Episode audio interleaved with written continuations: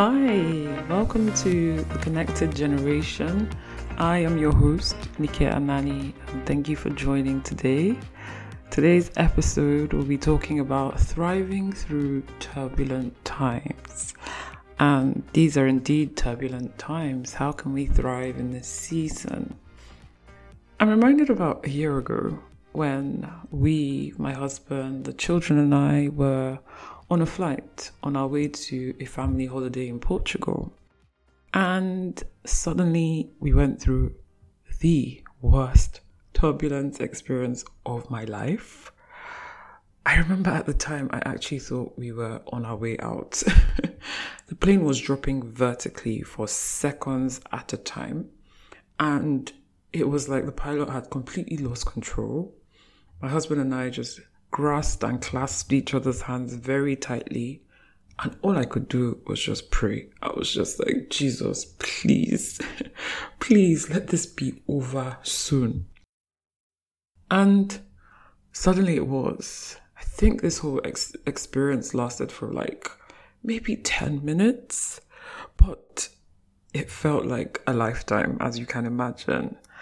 And it was like it never happened, right? We got to our destination, we had an amazing family holiday, and all that.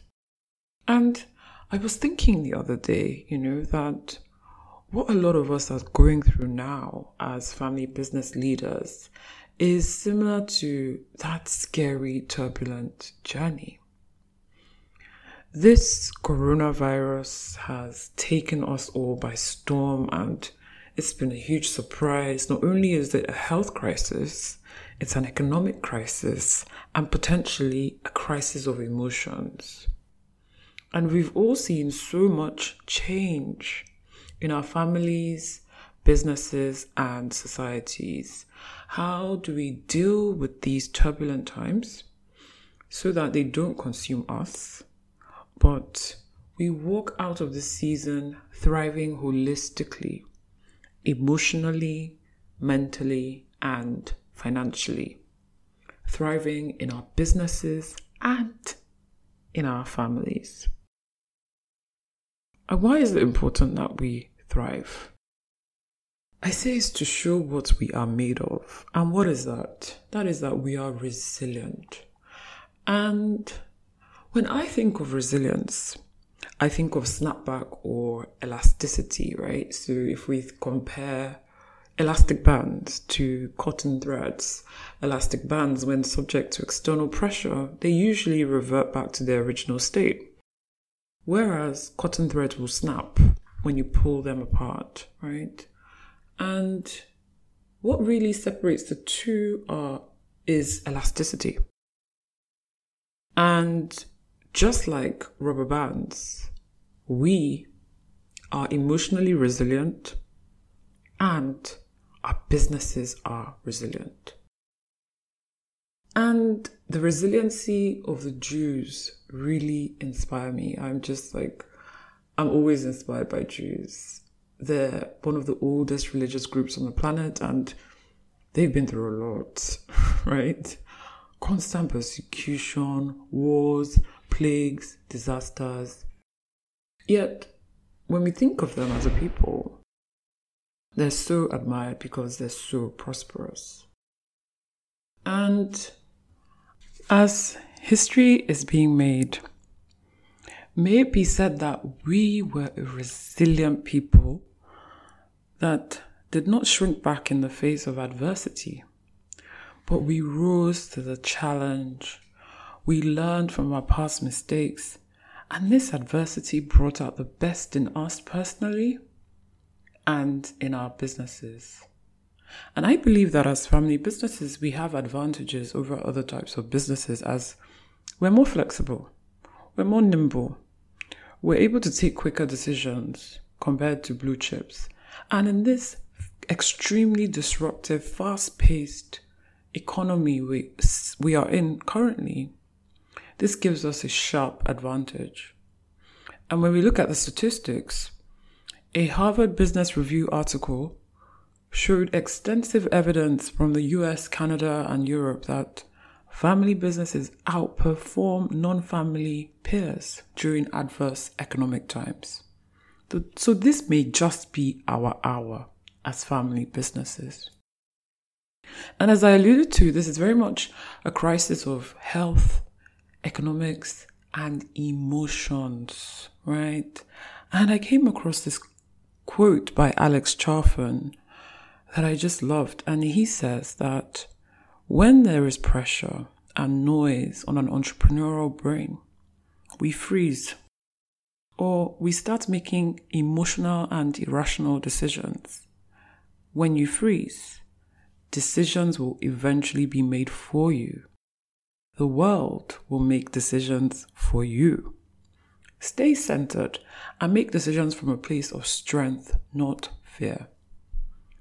As entrepreneurial leaders, we're facing many decisions to make, and it can be difficult to navigate these when our emotions hijack us due to this high stress, high anxiety that we may be experiencing.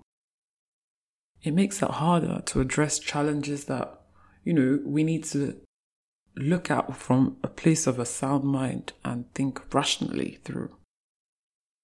The truth is, many of us are grieving. And I said this, I had this conversation with my best friend that we're not necessarily grieving people, but we may be grieving our former world, our former lifestyles, our businesses, the way things were in the past, right? And with grief, there are five stages. A lot of us will go through those five stages of grief with regards to this coronavirus. And we may go through it at different paces as well, which is the you know, so we have to be patient with one another. And these stages are denial. No, no, no, this thing is not happening. Anger. What in the world does this all mean? Bargaining or negotiation. Depression. And then finally, acceptance. And so, what can we do in this season to thrive? Just as I said, right? it's like we family business leaders, we're going through an extremely turbulent season. Like I was on that plane with my family last year, right? And I believe that we are like the pilots driving such a plane. And when pilots are under severe pressure, they need three things they need clear heads, they need bonded hearts, they need truthful lips. What does that mean, Nika? I'll get through it. so, like pilots, we next gen leaders, we need clear heads. What's a clear head?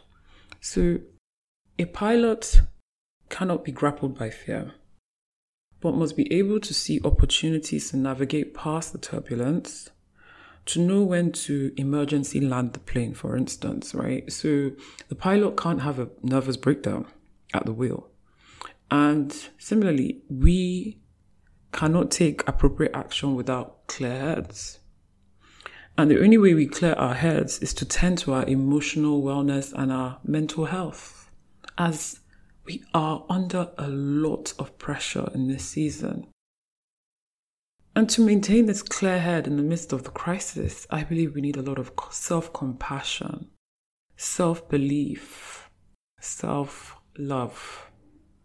We need to get back to the basics. We need to eat nutritious foods, not foods that have ingredients that no one can pronounce, that look like they belong in a chemistry lab. We need to exercise often. We need to get decent sleep, back to the basics.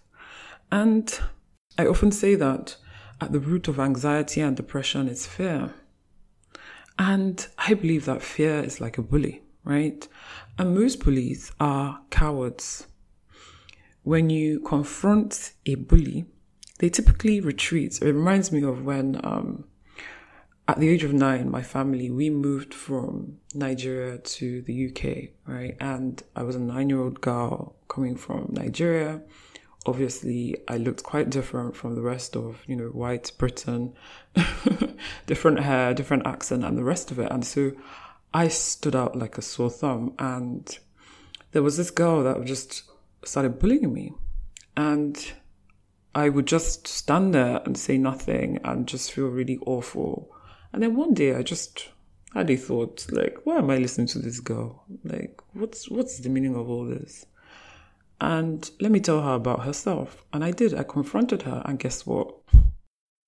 She retreated. She never came back to me to bully me, so to speak. Perhaps I became the bully, but that's not the point. The point is,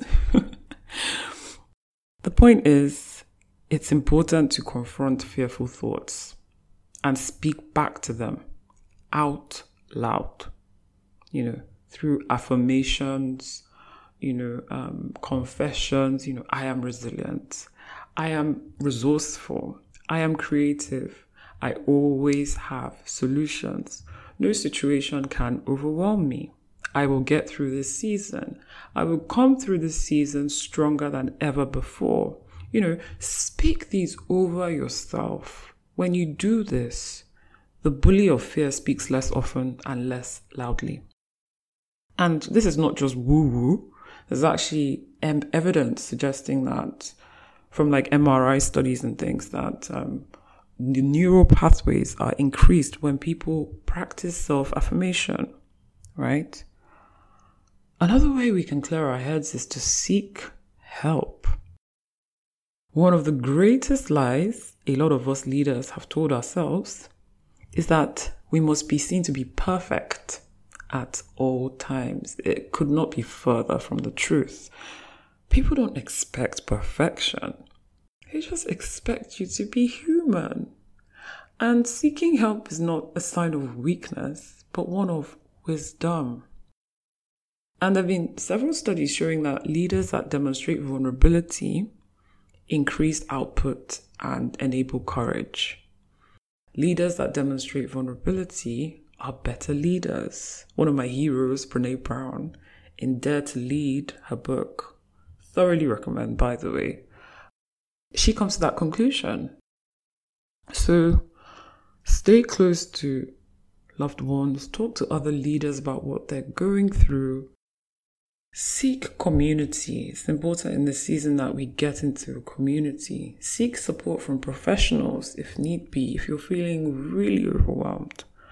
And the beauty of this crisis is there's a lot of empathy because it's very unique, right? There are very few things we can point to in the history of the world where the entire world is going through it at the same time, where no, there's nobody without exception that's not affected. We're all going through this, so there's a lot of empathy. Bonded hearts. What is bonded hearts? Essentially, trust and empathy. If we think about the pilot and the crew, the pilot gives the crew instructions and the crew need to trust the pilot's judgment, right? And implement those instructions accordingly. Similarly, we need to have trust and empathy with our employees, right? And there have been studies by Gallup earlier this year that said that leaders are looking for, um, employees are looking from their leaders that they desire that the leaders are trustworthy, compassionate, stable, and hopeful. And in moments of crisis, their needs increase even more. So we need to be particularly empathetic and demonstrate that to our employees in this season. Recognizing that they're going through a lot. It's not just about us and the business. And when we demonstrate empathy, the law of reciprocity explains that they are more likely to be inspired to contribute. This is particularly important when we think of the fact that our employees have seen huge transitions, right? from face to face to remote working with less human contact, having to deal with children, homeschooling, all the rest of it. and the last thing we need is truthful lips. The pilot must communicate effectively and honestly with his crew and passengers, right? Oops, I said his. His or her crew. Because we're gender sensitive, right? A pilot need not be a man. If he or she fails to do so, lives are at stake. And so the crew need to know when danger is imminent to implement those emergency procedures, put on your mask, wear your, all those, what's it called? Life jacket, all those things, right? And so similarly as business leaders, we need to communicate effectively and honestly with those that we lead. We need to fight off the tendency to just want to communicate when things are going well, when there's only good news. We have to be transparent and honest. In conclusion, I'll conclude with a story. A man spent hours watching a butterfly struggling to emerge from its cocoon. The butterfly made a small hole in the cocoon, but its body was too large to get through. And after struggling for a long time, the butterfly seemed exhausted and was just absolutely still. So the man thought, okay, let me help this butterfly, and got a pair of scissors and cut open the cocoon, releasing the butterfly. But the thing is, the butterfly's body was very small and wrinkled, and its wings were all crumpled. The man was watching the butterfly like, okay, fly. You should fly by this point, but nothing happened. In fact, the butterfly spent the rest of its brief life dragging around its shrunken body and shriveled wings, incapable of flying. Because what the man didn't realize was that, yes, he was trying to help this butterfly to fly, but the tight cocoon was nature's way of training the butterfly to strengthen its wing, its wings by squeezing out of that tiny hole.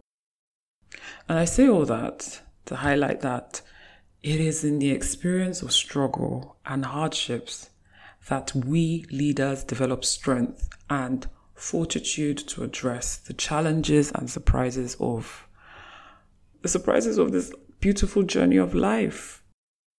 And as Elizabeth Kubler Ross wrote, the most beautiful people we have known are those that have known defeat, known suffering, known struggle, known loss, and have found their way out of those depths. May that be said of us as we thrive through this season. We are resourceful, we are resilient, we are creative, to thrive in whatever situation we face. Because in this season, our competitive advantage is our emotional resilience as business leaders. Thank you so much for tuning in. Stay safe and God bless you.